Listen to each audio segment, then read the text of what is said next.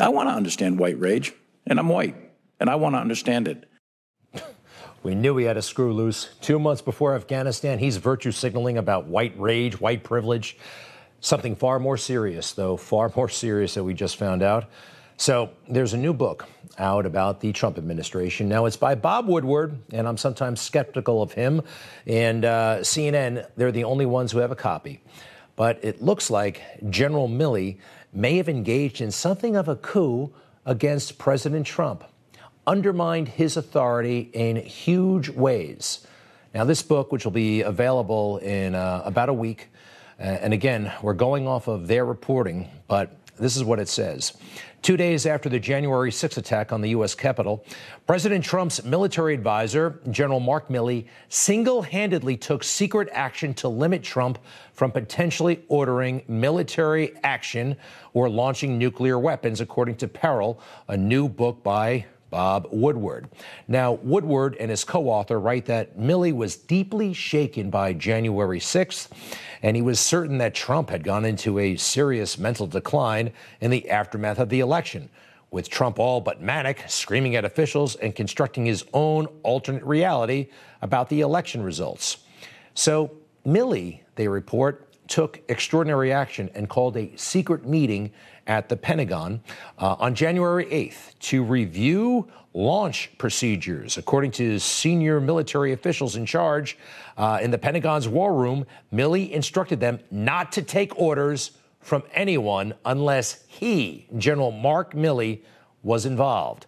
No matter what you are told, you do the procedure, you do the process, and I'm part of that process, Milley told the officers, according to the book. He went around and got a verbal consent from everybody in the room. He considered that an oath. Um, now, he also talked with Nancy Pelosi during this time, and Nancy was hysterical. Oh, if President Trump couldn't assault, stop the assault on the Capitol, uh, what else is he capable of doing? And Milley says, Madam Speaker, I agree with you on everything. Now, Woodward himself and Costa, his co author, write Milley was overseeing the mobilization of America's national security state without the knowledge of the American people or the rest of the world. Woodward and Costa also write that some might contend, yeah, that Milley had overstepped his authority and taken extraordinary power for himself, although Milley himself thought he was acting in good faith. Um, I don't believe, whatever his motivations, whatever he was telling himself, this sounds downright criminal.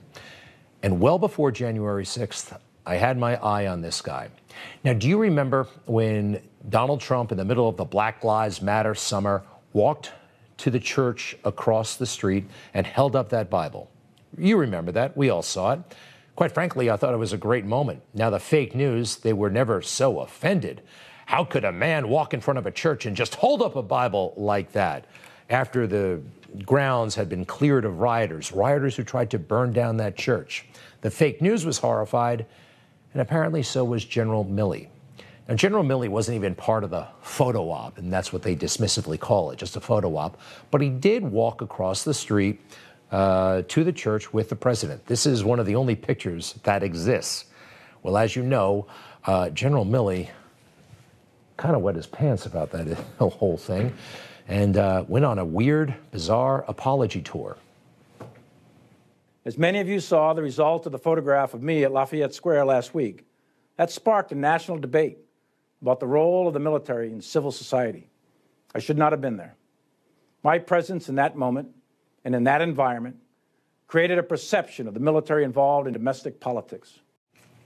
It didn't really spark a national debate. It didn't. Uh, I don't know why he made that apology. I have my theory, though. He was signaling to the swamp, I'm with you, I'm not with President Trump. Because what does he do next? After he says uh, we should never be involved in partisan politics, he dives right in to all the hot button political issues of our time. The protests that have ensued not only speak to his killing, but also to the centuries of injustice towards African Americans. What we are seeing is the long shadow of our original sin in Jamestown 401 years ago, liberated by the Civil War, but not equal in the eyes of the law until 100 years later in 1965. We are still struggling with racism, and we have much work to do. This is a military man. What is he talking about George Floyd for in the protests? It's not his role. It's totally, totally inappropriate and totally against, well, the apology that he just made for being so partisan. More. Racism and discrimination, structural preferences, patterns of mistreatment, unspoken and unconscious bias have no place in America, and they have no place in our armed forces. We must, we can, and we will do better. How does he propose to fight unspoken and unconscious bias, by the way? How's he going to tackle that one? Again, it's not his role. He should have been thinking about Afghanistan. There's more, and there's something very sinister coming, but there's more. And we should all be proud that the vast majority of protests have been peaceful. Peaceful protest means that American freedom is working. All right, I remember those protests. I lived through them. They weren't peaceful, they were riots. That was a horrible, horrible time. Why is he characterizing it as if he's a talking head on MSNBC? There's something not right about this guy. The freedoms guaranteed to us in the Constitution allow people to demand change, just as the peaceful protesters are doing all across the country. Lecturing us about what's in the Constitution. A peaceful protest, again, not peaceful. But here's where I think he's sending a signal, a subliminal signal almost, to the swamp, to Democrats, maybe even to Joe Biden, Kamala Harris, Nancy. Take a look. Listen carefully. Look at his eyes. All of us in uniform are willing to die for that idea, the idea that is America. And so we must also be willing to live for that idea for freedom of speech, freedom of the press, freedom to peacefully assemble, freedom to vote, and freedom to believe as you wish in your religion. These are essential freedoms that are the cornerstone of our country. Americans have spilled their blood to protect them in the past, and they continue to be worth fighting for. This we will defend. This we will defend.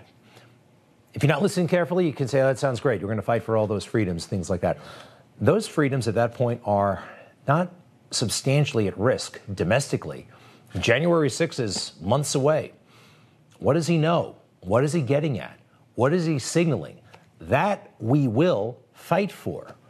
Every time they try to bring in the National Guard to maintain order, the fake news and the establishment in the swamp all freaked out. What is he getting at? What is he signaling? I'm not sure, but I think we're getting a better idea. Uh, again, it is a tragedy that he was not more focused on Afghanistan. We saw all this virtue signaling. He's having fun talking about George Floyd. Look at me, I get it, subconscious racism. But look at what he should have been worried about. This is what he should have been preventing. This was his job. Meanwhile, today, the Secretary of State, Tony Blinken, on Capitol Hill. This time in person, at least. They didn't try to Zoom it. And, uh, you know, he's sticking to his talking points. But God bless Ted Cruz, Republican of Texas. He was amazing and he said what had to be said.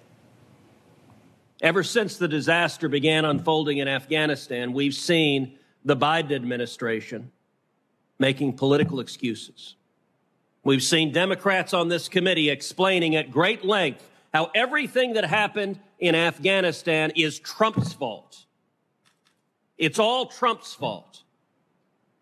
Mr. Secretary, Joe Biden is the President of the United States. Kamala Harris is the Vice President of the United States. You are the United States Secretary of State. Just like Jimmy Carter owns the disaster of the Iran hostage crisis, you own this. He does. Great. And Ted Cruz doesn't need notes, by the way. Nobody prepares questions for him, he just asks. You keep saying things like the steps the Taliban needs to take to be welcomed into the community of civilized nations. Mr. Secretary, they don't want to be welcomed into the community of civilized nations.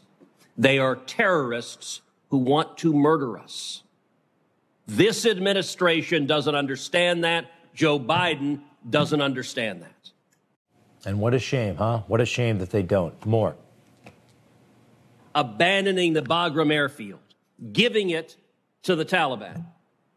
That is a decision that a hundred years from now will be studied at war colleges as a colossal strategic mistake, giving up two secure airfields, necessitating an evacuation from a dense urban environment, a commercial airport, which led tragically to the suicide bombings and murders that killed 13 American servicemen and women.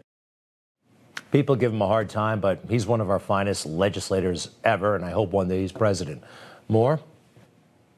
Leaving billions of dollars of American military equipment that the Taliban will now use to threaten our lives. Earlier in this hearing, you, you said about that equipment, quote, none of it poses a strategic threat to us or their neighbors. That does not pass the laugh test. When you're looking at the Taliban potentially having 64,000 machine guns, 33 Black Hawk helicopters, 16,000 night vision goggles, we will see American blood spilled because of these colossal mistakes.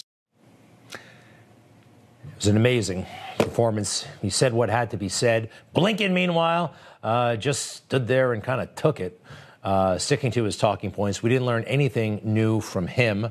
Um, but the disaster in Afghanistan, we have got to figure that out. We have got to prevent something like this from happening again. I don't know when we'll ever be in these uh, circumstances again. Oh, there's something else. Uh, you may have heard about the um, strike at the Kabul airport just after they got our 13 soldiers. We responded, and uh, well, here's the news back then when it happened. Good morning, you two. We are learning of this explosion in a neighborhood near the Kabul airport. A Taliban spokesperson says a U.S. airstrike targeted a suicide bomber that wanted to hit the airport. All right. Yes, there was a lot of news about that. And General Milley spoke um, in a particularly cryptic fashion, I thought. This is, uh, this is a bureaucrat warrior, to be sure. At the time, and I think this is still valid, uh, we had very good intelligence uh, that ISIS-K was preparing uh, a specific type vehicle uh, at a specific type location. Uh, we monitored that through various means, um, and um, all of the engagement criteria were being met. We went through the same level of rigor that we've done for years, uh, and we took a strike. All right. Um, there's something kind of odd in the way he's talking about this, and I'm not quite sure what it is, but uh, making sure that we know that the processes have been just kill the guy. What's up? More. We know that there were secondary explosions. Uh, because there were secondary explosions, there's a reasonable uh, conclusion to be made that there was explosives in that vehicle. The third thing is we know from a variety of other means that at least one of those people that were killed was a ISIS facilitator. Uh, so were there others killed? Yes, there are others killed. Who they are, we don't know. Uh, we'll try to sort through all that. Uh, but we believe that the procedures at this point, I don't want to influence the outcome of an investigation, um, but at this point, we think that the procedures were correctly followed and it was a righteous strike. All right, so why is he being so cagey? They got the wrong guy. They got an innocent guy. And the fake news doesn't even care about it. The fake news has totally moved on. They got an aid worker, an aid worker who had a bunch of children, by the way. We have his picture and we have the picture of his kids. This guy was an innocent. Joe Biden wanted to look tough, and they took out an innocent person. They took out an innocent person and their children, and nobody's talking about it. Hmm? Isn't that interesting?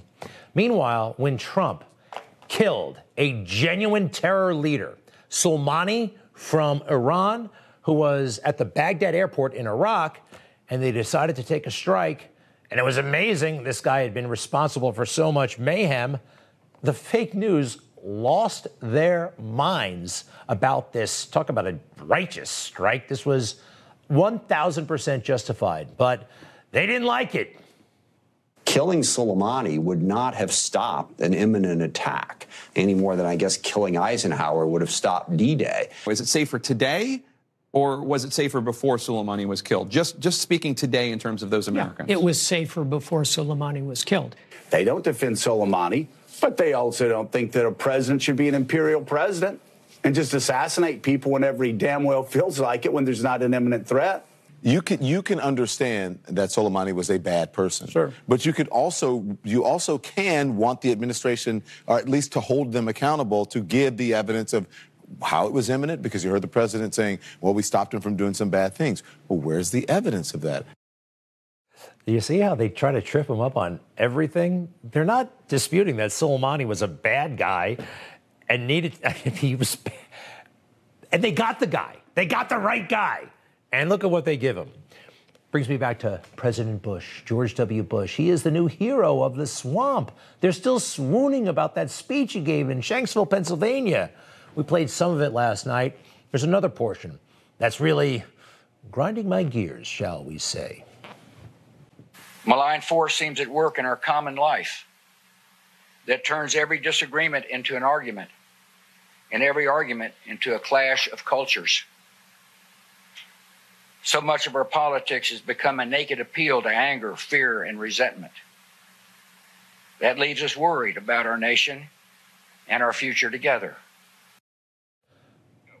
All right. Uh, this is the guy who invented, helped perfect wedge issues, culture war issues. His buddy, Karl Rove, they perfected this stuff, especially in 2004 when Iraq was going so poorly. What did they come up with? Divisive cult- culture war issues like gay marriage. George W. Bush came up with the idea, never would happen, that he wanted a constitutional amendment to ban gay marriage.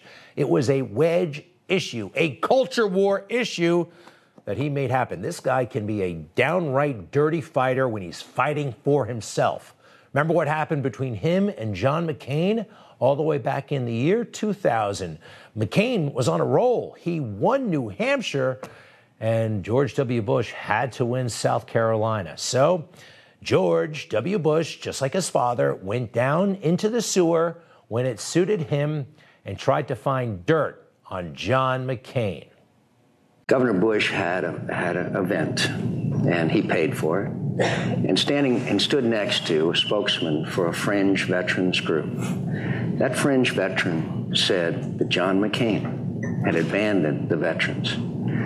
Now, I don't know how if you can understand this, George, but that really hurts. Yeah. That that really hurts. You should be ashamed. Yeah, let me You should be ashamed. Is he responsible for what someone else says? Well, this same man, he stood next to him. It was his event. This same man had attacked his father viciously. Yeah, he did. You Yeah. should be ashamed Yeah, of let me say something, sponsoring an event Let me with finish. that man there who had attacked your own father. I believe that you served our country nobly. And I've said it over and over again. That man wasn't speaking for me. He may have a dispute with you. Let me finish, please. Please. He's listed as your Let me finish.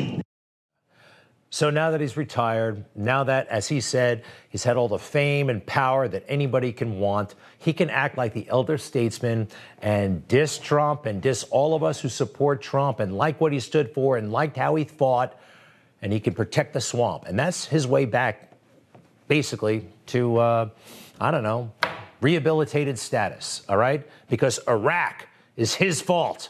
He made it happen, no weapons of mass destruction, and it did nothing to make us safer. I just thought that Afghanistan would have ended better. It should have. It should have. All right, much more to talk about tonight. I'll be right back.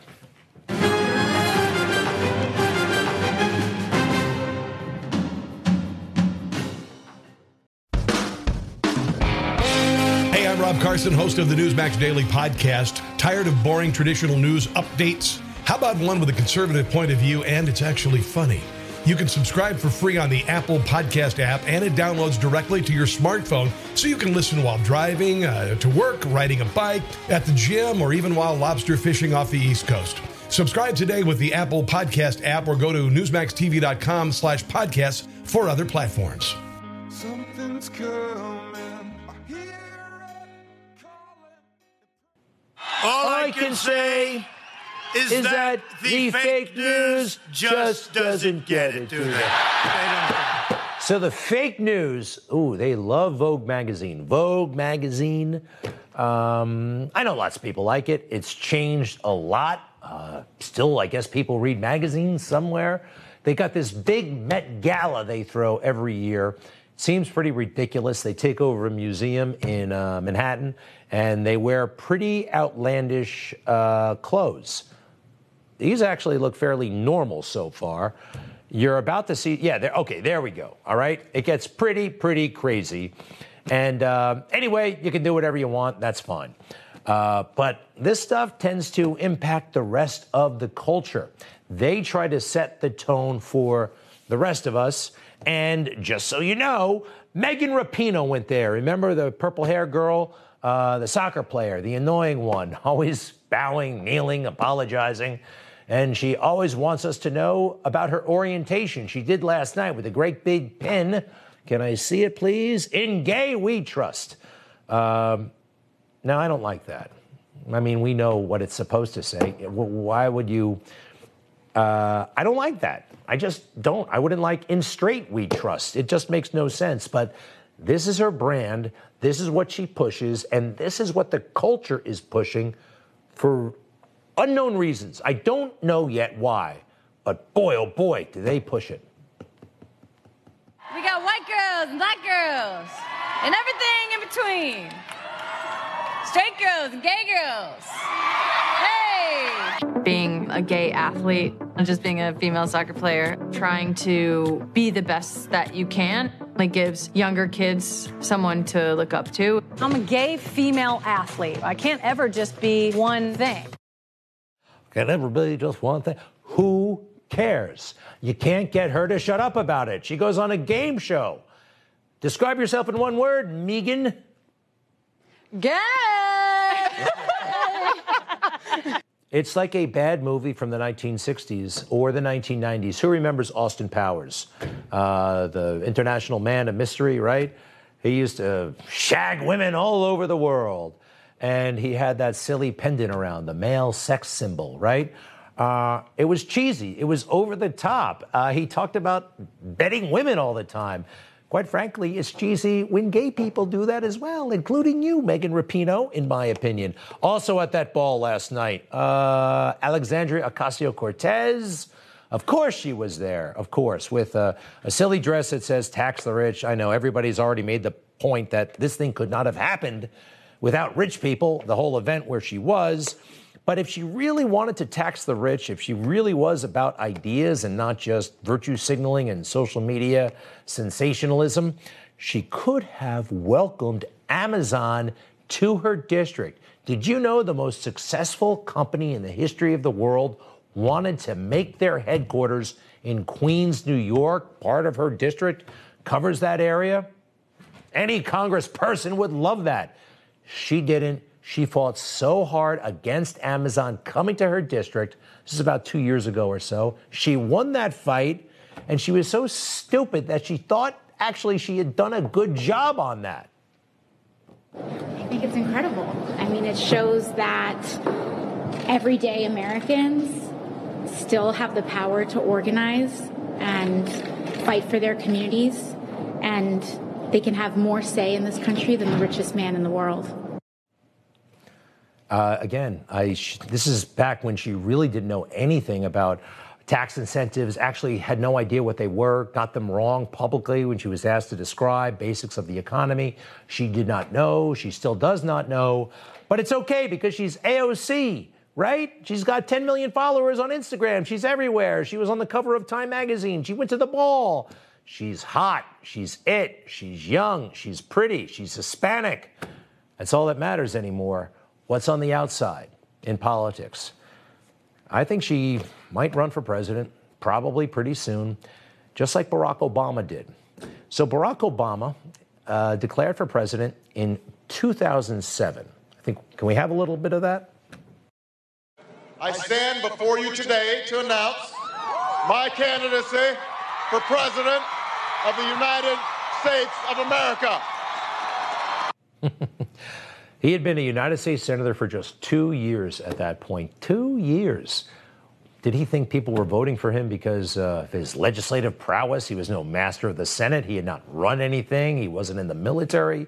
It wasn't about ideas. It was about marketing. It was about skin color. It was about a unique name. It was about a story. It was all nonsense, all nonsense. And fortunately, so much of politics is nonsense it's one of the reasons why, quite frankly, I preferred Trump because believe it or not, the fake news will never tell the truth about this. He ran a campaign about ideas, about ideas. And that's one of the reasons why they hate him so much. I'll be right back.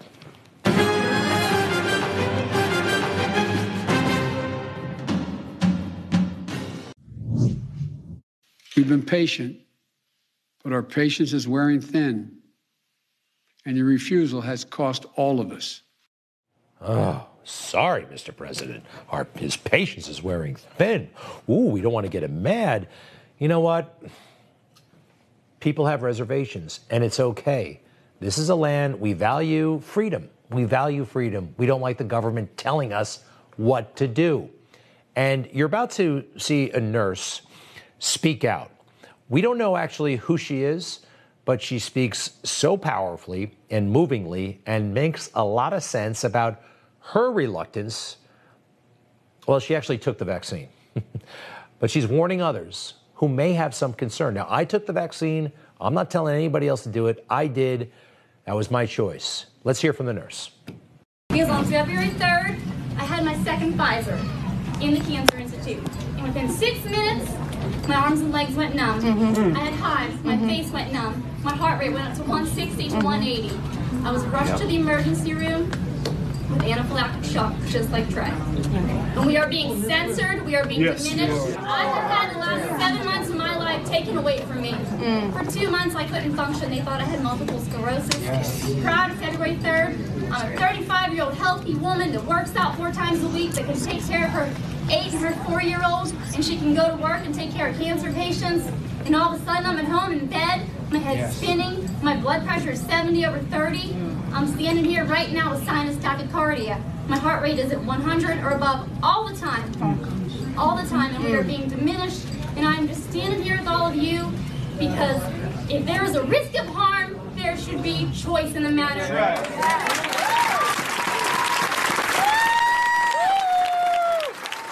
If there's a risk of harm, there should be choice in the matter. That makes a lot of sense. A lot of FDA approved drugs come with uh, side effects, and you can see them in the commercials. They'll announce them. Uh, if you take this, it could lead to A, B, and C.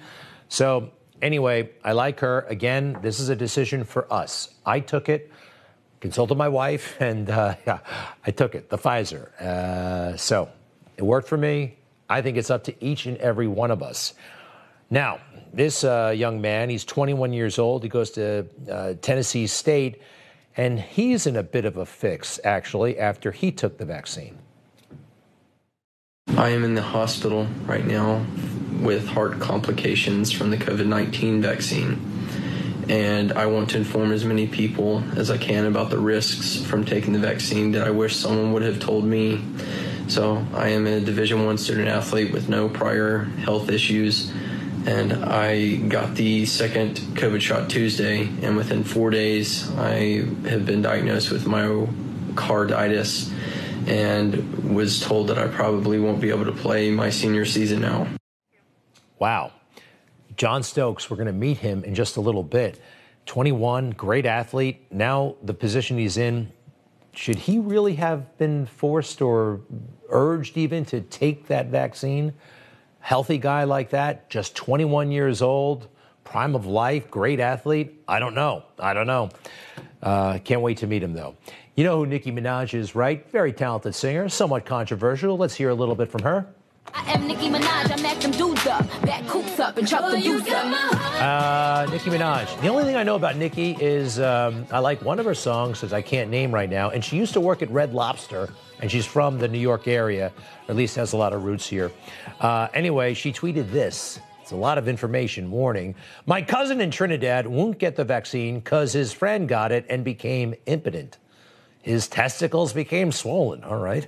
His friend was weeks away from getting married. Now the girl called off the wedding. So just pray on it and make sure you're comfortable with your decision. Not bullied, not bullied, I guess, into taking the uh, vaccine. Well, uh, Joy Reid had to get involved. You know her, very hateful woman, I'm sorry to say, on MSNBC. She has said some awful things about gay people online. And, um, oh, she's a real hater. Hate to say it, but uh, it's true. Anyway, uh, now she hates uh, Nicki Minaj. And people like Nicki Minaj, I have to say this. You have a platform, sister, that is 22 million followers. Okay, I have 2 million followers. You have 22 million followers on Twitter. For you to use your platform to encourage our community to not protect themselves and save their lives, my God, sister, you could do better than that. You got that platform. It's, it's a blessing. It's a blessing that you got that, that people listen to you and they listen to you more than they listen to me. For you to use your platform to put people in the position of dying from a disease they don't have to die from, oh my God. As a fan, as a hip hop fan, as somebody who was your fan, I'm so sad that you did that. So sad that you did that, sister. Oh my God. All right, sister, sister, sister. Well, take a look at uh, this tweet that we found. This is from the same woman who just called out uh, Nicki Minaj. She wrote this a year ago. I mean, will anyone, anyone at all, ever fully trust the CDC again? And who on God's earth would trust a vaccine approved by the US FDA? How do we get a vaccine distributed after this broken Trumpist nonsense has infected everything? Even if Biden wins. Uh, huh, what a hypocrite, huh? What a hypocrite. One more from Nicki Minaj. What does she say? We'll give her the last word. I'm sure I'll be vaccinated as well because I have to go on tour, etc. Did she say anything back to uh, Nick? The, the she's too big for that. All right. Uh, we should point out. Did you know this that uh, nobody at the post office has to get vaccinated, and nobody in Congress has to get vaccinated either. Um, interesting, right? A mandate for everybody else. Now, there are 600,000 federal employees at the post office. They have a different labor contract, apparently. They don't have to abide by the mandate. Hey, quite frankly, I like that. And Congress, uh, they're off the hook as well. I don't like the mandate. Uh, just like that nurse said, when there's a risk, there should be a choice. All right, now this Lives Matter! Black Lives Matter! Black Lives Matter. Black Lives Matter, of course, of course. But not the way the Black Lives Matter movement and organization say they matter. They only care when a black life is taken by a white cop. It's sad but true. No, Black Lives Matter, including the life of four year old Suni Bell. She was laid to rest last week. Police are making a plea for help finding her killer. Now, she died on Sunday, August 22nd, after being shot in Tampa, Florida, a four year old. Sonny was riding in a car with her mother when someone in another car started shooting at the back of their car. One bullet hit Suni and she died at the hospital. Detectives say she was not the intended target and that it may have been a case of mistaken identity. Her grandmother says she just wants justice and peace for the family. Just turn yourself in. Because you can't hide, you can't run. Just turn yourself in, that's all.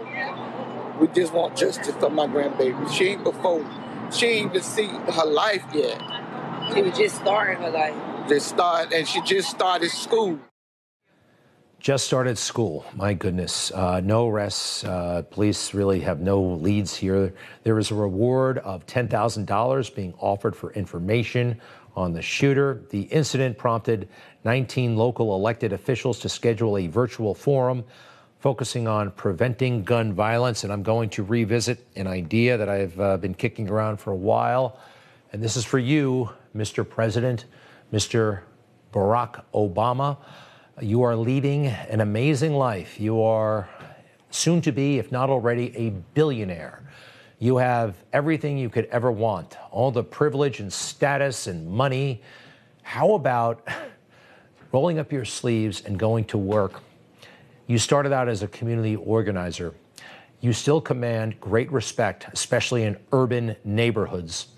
You could go there. You could go back to Chicago, which is ground zero, roll up your sleeves, and get these kids to stop killing each other. You could broker peace between warring gangs. And if you did that, you would actually be worthy of the Nobel Peace Prize, the one that you have that you actually don't deserve. But you would command my respect big time. I hope you consider it. I know there's a chance you might fail, there's a chance you won't look cool, but I really think that you could save lives, and that would be awesome. And there was a time where you were brave enough to call out simple truths that people didn't want to discuss, but you did. And this is one of the reasons why You won the election, two of them, because you said things that at the time a lot of people couldn't, like this. Too many fathers are MIA. Too many fathers are AWOL. You and I know this is true everywhere, but nowhere is it more true than in the African American community. We know the statistics that children who grow up without a father are five times more likely to live in poverty and commit crime. They're nine times more likely to drop out of school, 20 times more likely to end up in prison. That was true, but you don't talk about that anymore. You got slapped around by the left wing of your party. Jesse Jackson didn't like what you said. He threatened to cut your you know what off. But you don't owe anything to Jesse Jackson. You don't owe anything to anybody. You got the platform. Why not? Why not? Really?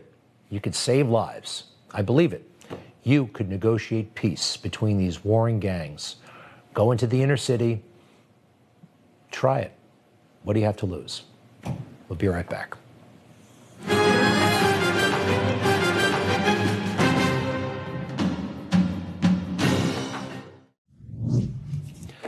September 11, 2001. On that day, terrorists commandeered huge jumbo jets, airliners, 757s, 767s, and crash them into buildings. Well, I'm hearing that there's a lot of chatter right now about smaller planes, private jets, which are not as well protected and fortified as the big airliners these days. Security around private jets is nothing like compared to what you encounter with major airlines. And the terrorists, some of them, may have their eye on these smaller planes, and they could carry out potentially 9 11 style attacks, however, with smaller aircraft. I'd like to bring in Jim Hanson. He is the president of the Security Studies Group. He is a former U.S. Army Special Forces Green Beret and author of Winning the Second War Without Firing a Shot. Jim, uh, first of all, welcome back to Newsmax. How are you? Good to be with you, Greg. So it kind of makes sense um, that they would be looking at smaller aircraft. I was only on a private plane once. It was uh, a stunt, really. I didn't. I got a tour of one, um, and you could just walk right up to the jet. There's no security, and the cockpit door is wide open. You think the terrorists are considering such a uh, such a vehicle for who knows what? Of course they are. I, there would be no reason not to pick another spectacular effect. And that's one thing they look for. And I, I got to be honest, it's fortunate for us that they do try to, to pull some of these major stunts because there are a lot of simpler ways to attack us. We're basically a giant soft target, you know, the free, liberal Western society that we are. But the idea of taking a plane of any kind and turning that into a weapon again just because it would invoke 9 11 has to be on their recipe for disaster. And if we don't take that more seriously, we could give them just the kind of victory they want. Yeah, I think they have probably would rule out American Airlines, Delta Airlines, any of the big airlines because the TSA, and by the way, they do a great job. They really do. Somebody came out with a study, well, they've never thwarted a terror attack. I think one of the reasons is they're not trying. That is a hardened target. But these smaller private planes, they're if you have enough money, fifteen thousand dollars or so, you can rent one. Um, the potential for mayhem is there. And we do don't do background checks. We don't do any of the things for people who've got the cash to rent a private plane that we do for you know just someone who's got the cash to buy an airline ticket. So between the two, they, they would absolutely be much smarter to take the route that is much less patrolled. Now, I, I, think also we have to take into account there there are other places where they could do a mass transit, you know, a train, a bus, any place where we have those kind of, of numbers of passengers and, and that going on. But I just have the, I share the feeling that you brought up at the beginning of this that because it invokes 9 11, because it would be a follow on to that, especially in the aftermath of the debacle of, you know, the Afghanistan withdrawal, for them to be able to do that again while they hold Afghanistan would be a, a horrendously, horrifyingly good victory for the enemy.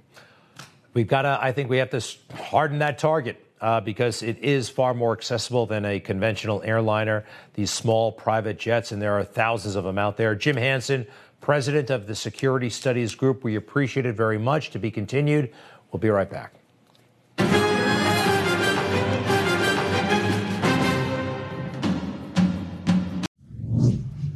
You're looking at John Stokes. He is a Division One college athlete at Tennessee State University. He's 21 years old, great athlete, in great health, or was in great health. He got vaccinated, the Pfizer vaccine, uh, two doses. The last one was on August 31st. And soon thereafter, he found himself in the hospital with myocarditis, a disease that causes inflammation of the heart muscle. Now, he told a story on TikTok, and it went super duper viral. And uh, we're glad that John Stokes is with us tonight. Uh, first of all, uh, thank you for being here. How you feeling? Um, I'm feeling fine. My heart's not hurting right now, so that's good. First off, did your school or did anybody in your life mandate or force you to take this vaccine? So it's not mandated yet, but we are under the impersonation that it was going to be mandated at some point during my season. And um, if we weren't vaccinated when this mandate happened, that I wasn't going to be able to play. So I went ahead and got vaccinated just in case. You look a lot better now than you were just in that TikTok video, and that's great news. Uh, but how bad? Yeah, ooh, how bad did it get? And what is your situation now with my- myocarditis? So uh, I had been diagnosed with myocarditis and pericarditis. Um, my heart, I was hospitalized for five days in the cardiology wing, and my heart got to hurting so bad that I had tears coming out of my eyes. Um, it, it basically felt like I was having a heart attack for two days and I was informed that I'm probably going to miss my senior season and that I may potentially never recover from this. Quite frankly, I had not heard about myocarditis. And uh, however, it is out there. There are studies linking it. We can put some up on the screen. Studies linking this to the COVID vaccine. And uh, it's out there, it's being talked about. What's your message? What do you want people to uh, take away from your story? The most important thing is that I want to protect other people my age and especially other student athletes. Um, that the vaccine never gets mandated to go to school or uh, to play sports because of side effects that can change your life, like what has happened to me. And I want to make sure that I protect uh, other student athletes. Um, I wish you the best and hopefully a totally full recovery, and you're back out there on the golf course. But, John, thanks very much for being with us. Thank you. You bet. Our bodies, our choice. I think that's fair. See you tomorrow.